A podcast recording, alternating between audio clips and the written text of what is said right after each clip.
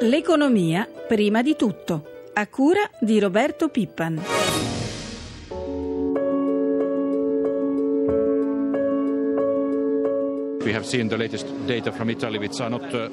Gli ultimi dati economici sull'Italia non sono buoni per assicurare il ritorno della ripresa, è essenziale la stabilità politica. L'Italia ha avuto turbulenze politiche ma deve concentrarsi sulle riforme economiche. Abbiamo fiducia che il governo mantenga la sua parola sul rispetto degli obiettivi di bilancio e a mantenere il deficit sotto il 3%.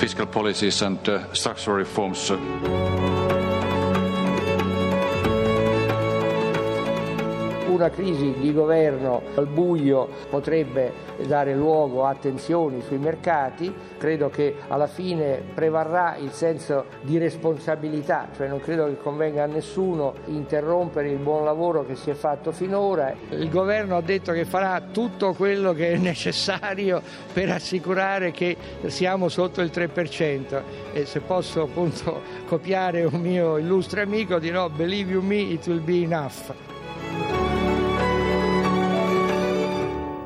Buongiorno da Luca Patrignani e bentornati all'economia prima di tutto. Nella nostra copertina avete ascoltato le voci del commissario europeo agli affari economici Olli Ren e del ministro italiano del tesoro Fabrizio Saccomanni. Al centro la stabilità politica e finanziaria del nostro paese. Temi che purtroppo sono tornati in primo piano nel dibattito internazionale anche nelle ultime riunioni dell'Ecofin e dell'Eurogruppo durante il fine settimana. Di moniti in effetti ce ne sono arrivati parecchi dall'Europa e dalla Banca d'Italia. I timori di stabilità politica e il rischio che il nostro paese sfondi il tetto del 3% nel rapporto fra deficit e PIL tornano infatti a preoccupare. Eh, Saccomanni però rassicura non ci saranno manovre aggiuntive e gli eventuali scostamenti rispetto ai vincoli di bilancio saranno minimi e gestibili. Intanto il tempo stringe per il governo, stretto tra l'aumento dell'IVA da scongiurare e la legge di stabilità da scrivere. Di tutti questi temi parliamo con i nostri ospiti di oggi. Buongiorno a Fulvio Conti, vicepresidente di Confindustria. Benvenuto benvenuto. Buongiorno, buongiorno, a tutti gli ascoltatori. E buongiorno a Piercarlo Paduan, capo economista e vice segretario generale dell'Ocse. Bentornato. Buongiorno, grazie. Professor Padoan, partirei da lei. La cancellazione dell'IMU sulla prima casa, la restituzione dei debiti della pubblica amministrazione alle imprese e in prospettiva le risorse per evitare l'aumento dell'IVA. Anche lei, come Banca Italia e la Commissione europea, teme che tutti questi interventi possano farci sfondare il tetto del 3% nel rapporto tra il deficit e il prodotto interno lordo? Cioè i nostri conti pubblici rischiano di tornare un fattore di preoccupazione e di stress? Ma eh, evidentemente se eh, si aumentano le spese e si diminuiscono le entrate bisogna vedere cosa succede al vincolo di bilancio, che è molto importante come sappiamo perché rispettarlo comporta dei vantaggi sostanziali e vantaggi di credibilità sui mercati.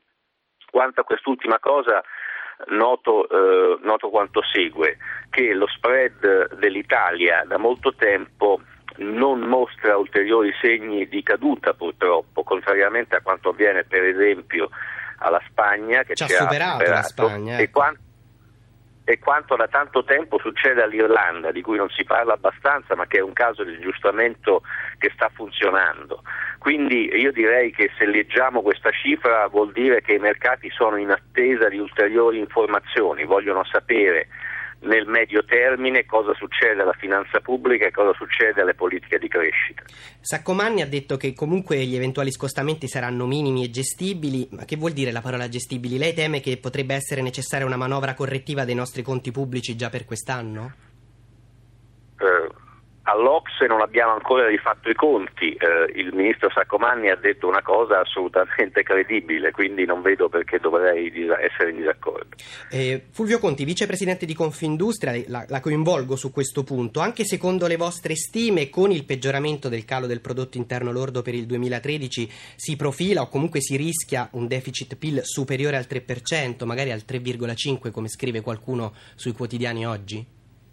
Beh, stiamo camminando su un sentiero molto stretto, il sentiero dell'economia e, e dei conti pubblici ci, ci, porta a dire che superare il 3% darebbe un maggior costo al sistema in termini di, di spread di tassi di interesse e creerebbe le condizioni per non riprendere a crescere come noi con uh, un po' di, di, di volontarismo stiamo immaginando per il prossimo anno eh, abbiamo bisogno che questo 3% venga mantenuto per dare credibilità al nostro piano di rilancio dell'economia che ha bisogno evidentemente di stabilità governativa e di una serie di altre misure strutturali che al momento non riesco ancora a vedere. Però questo rischio lei lo vede comunque, che, che ci si possa essere uno sforamento di questo tetto?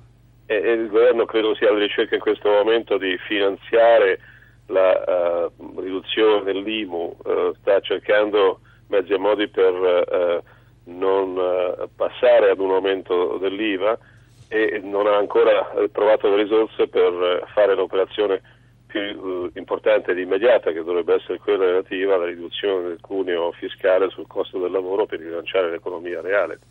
Certo, ecco, su questo, questo su questo, ieri il vice ministro dell'economia Fassina ha parlato appunto delle difficoltà di stilare anche una priorità di interventi. Ha detto eh, che a suo parere anche nella legge di stabilità, quindi anche per il prossimo anno, se le risorse non basteranno, per lui è più importante scongiurare l'aumento dell'IVA che anche a costo di eh, rinunciare a un intervento sul cuneo fiscale e sul costo del lavoro. Mi pare che invece le priorità per Confindustria siano diametralmente opposte. Voi non siete d'accordo con questa visione delle priorità? Eh è una scelta che deve fare il governo, ma per noi la, la immediat- immediatezza dei provvedimenti dovrebbe andare in direzione di recuperare produttività e rilanciare l'economia, visto che c'è la possibilità di tornare a crescere. E, e crescere dello 0, non è sufficiente per far riportare l'economia italiana a, ad, un, ad, un, sentiero virtuoso e, e capace di riassorbire la tanta disoccupazione e di riportare l'Italia nel sistema economico europeo e, e allo stesso tempo ridurre evidentemente eh, il sistema di, di deficit che eh, si, ci vede in questo momento costretti a politiche di, di corto respiro. Abbiamo bisogno di rilanciare l'economia reale e per rilanciare l'economia reale eh, c'è più necessità di ridurre il costo del lavoro, riequilibrare il carico fiscale, rilanciare le spese per investimenti piuttosto che quelle per consumo, a mio giudizio. Quindi prima, prima, il lavoro, prima le tasse sul lavoro rispetto a tutto il resto, anche all'IVA. Per, ma eh, secondo Confindustria, che forma dovrebbe avere questo intervento sul costo del lavoro? Oggi alcuni giornali parlano di possibili piani, per esempio, per aumentare un po' la busta paga delle tredicesime attraverso detassazioni. E che dimensioni dovrebbe avere un buon intervento di questo tipo, secondo voi, in legge di stabilità? 4-5 miliardi basterebbero?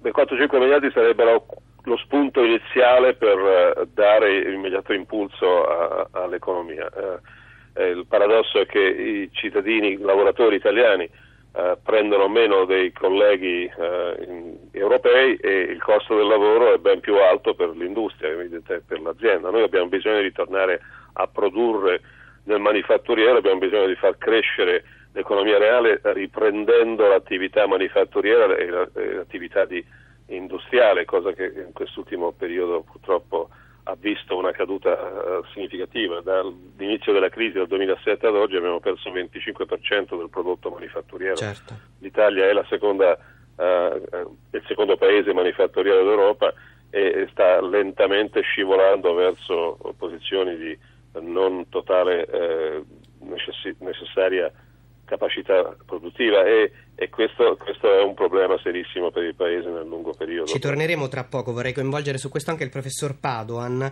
Anche per l'Ocse, come per il Fondo Monetario e tanti altri organismi internazionali, la direzione dovrebbe essere quella di andare dalle tasse sul lavoro a quelle sulla proprietà e sui consumi, quindi anche lei pensa che non sia l'IVA la priorità?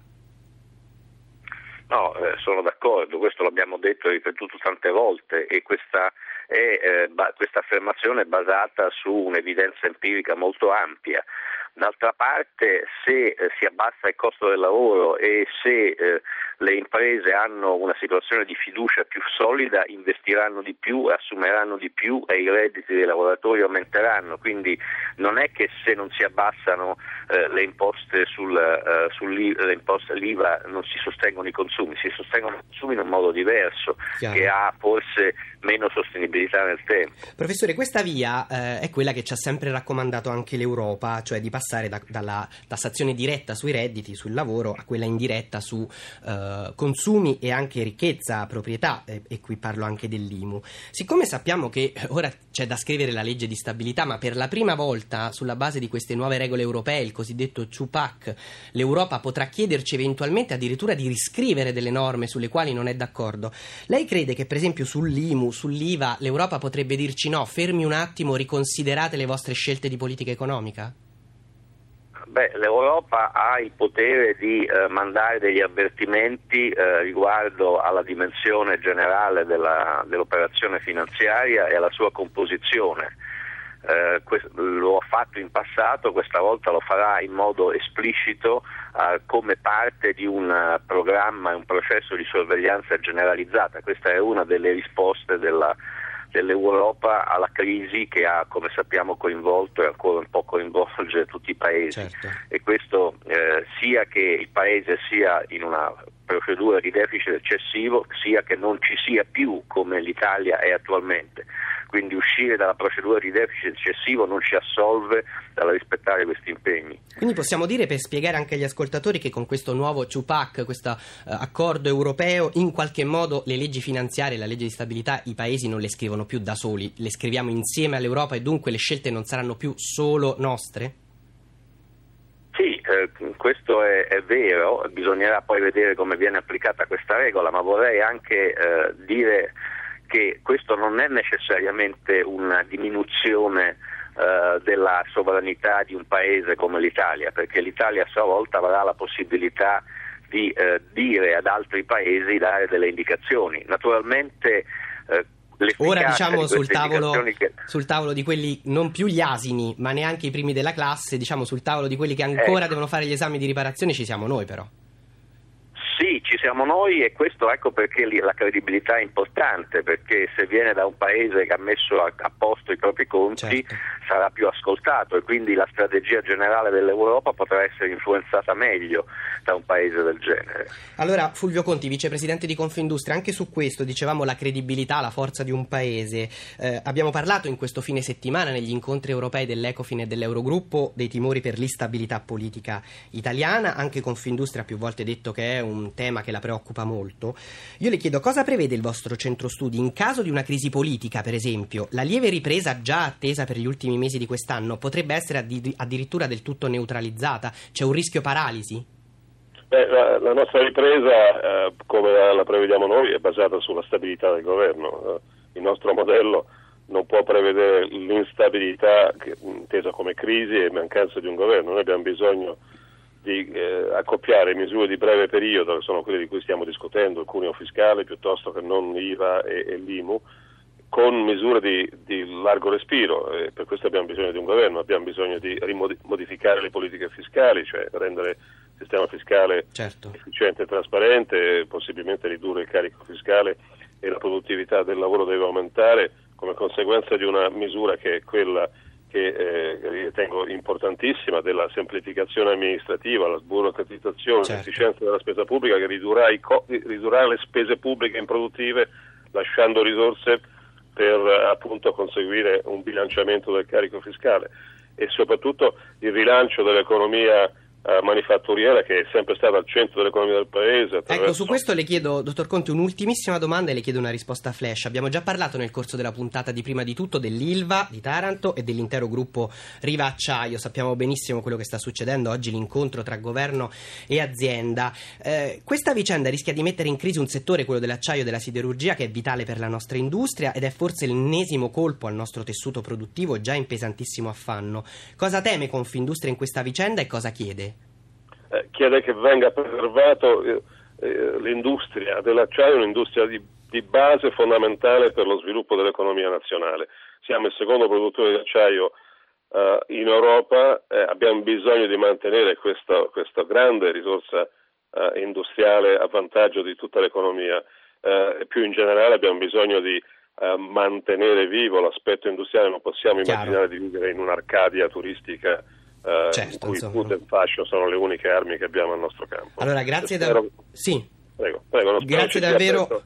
Eh, sì, siamo in chiusura davvero. Grazie davvero a Fulvio Conti, vicepresidente di Confindustria, a Piercarlo Padoan, capo economista eh, dell'Ocse, per essere stati con noi. Ovviamente continueremo a seguire queste vicende. È arrivato il momento della nostra finestra sui mercati finanziari. Buongiorno a Paolo Gila dalla nostra redazione di Milano. Buongiorno da Milano, buongiorno a tutti voi. Allora, quali sono le prime indicazioni di avvio della settimana in arrivo dai mercati asiatici? Beh, dobbiamo ricordare che oggi Tokyo e Kuala Lumpur sono chiuse per festività. I segnali che giungono dalle altre piazze sono segnali molto positivi, a cominciare da Hong Kong che a metà seduta registra un progresso dell'1,31%. Shanghai avanza ad esempio dello 0,30%. Quali invece le previsioni per la riapertura a tra poco delle borse europee? Ricordiamo anche da quanto riparte lo spread tra i nostri titoli di Stato e i Bund tedeschi. Beh, lo spread, il differenziale di rendimento tra i BTP e i Bund decennali riparte questa mattina da 267 punti base.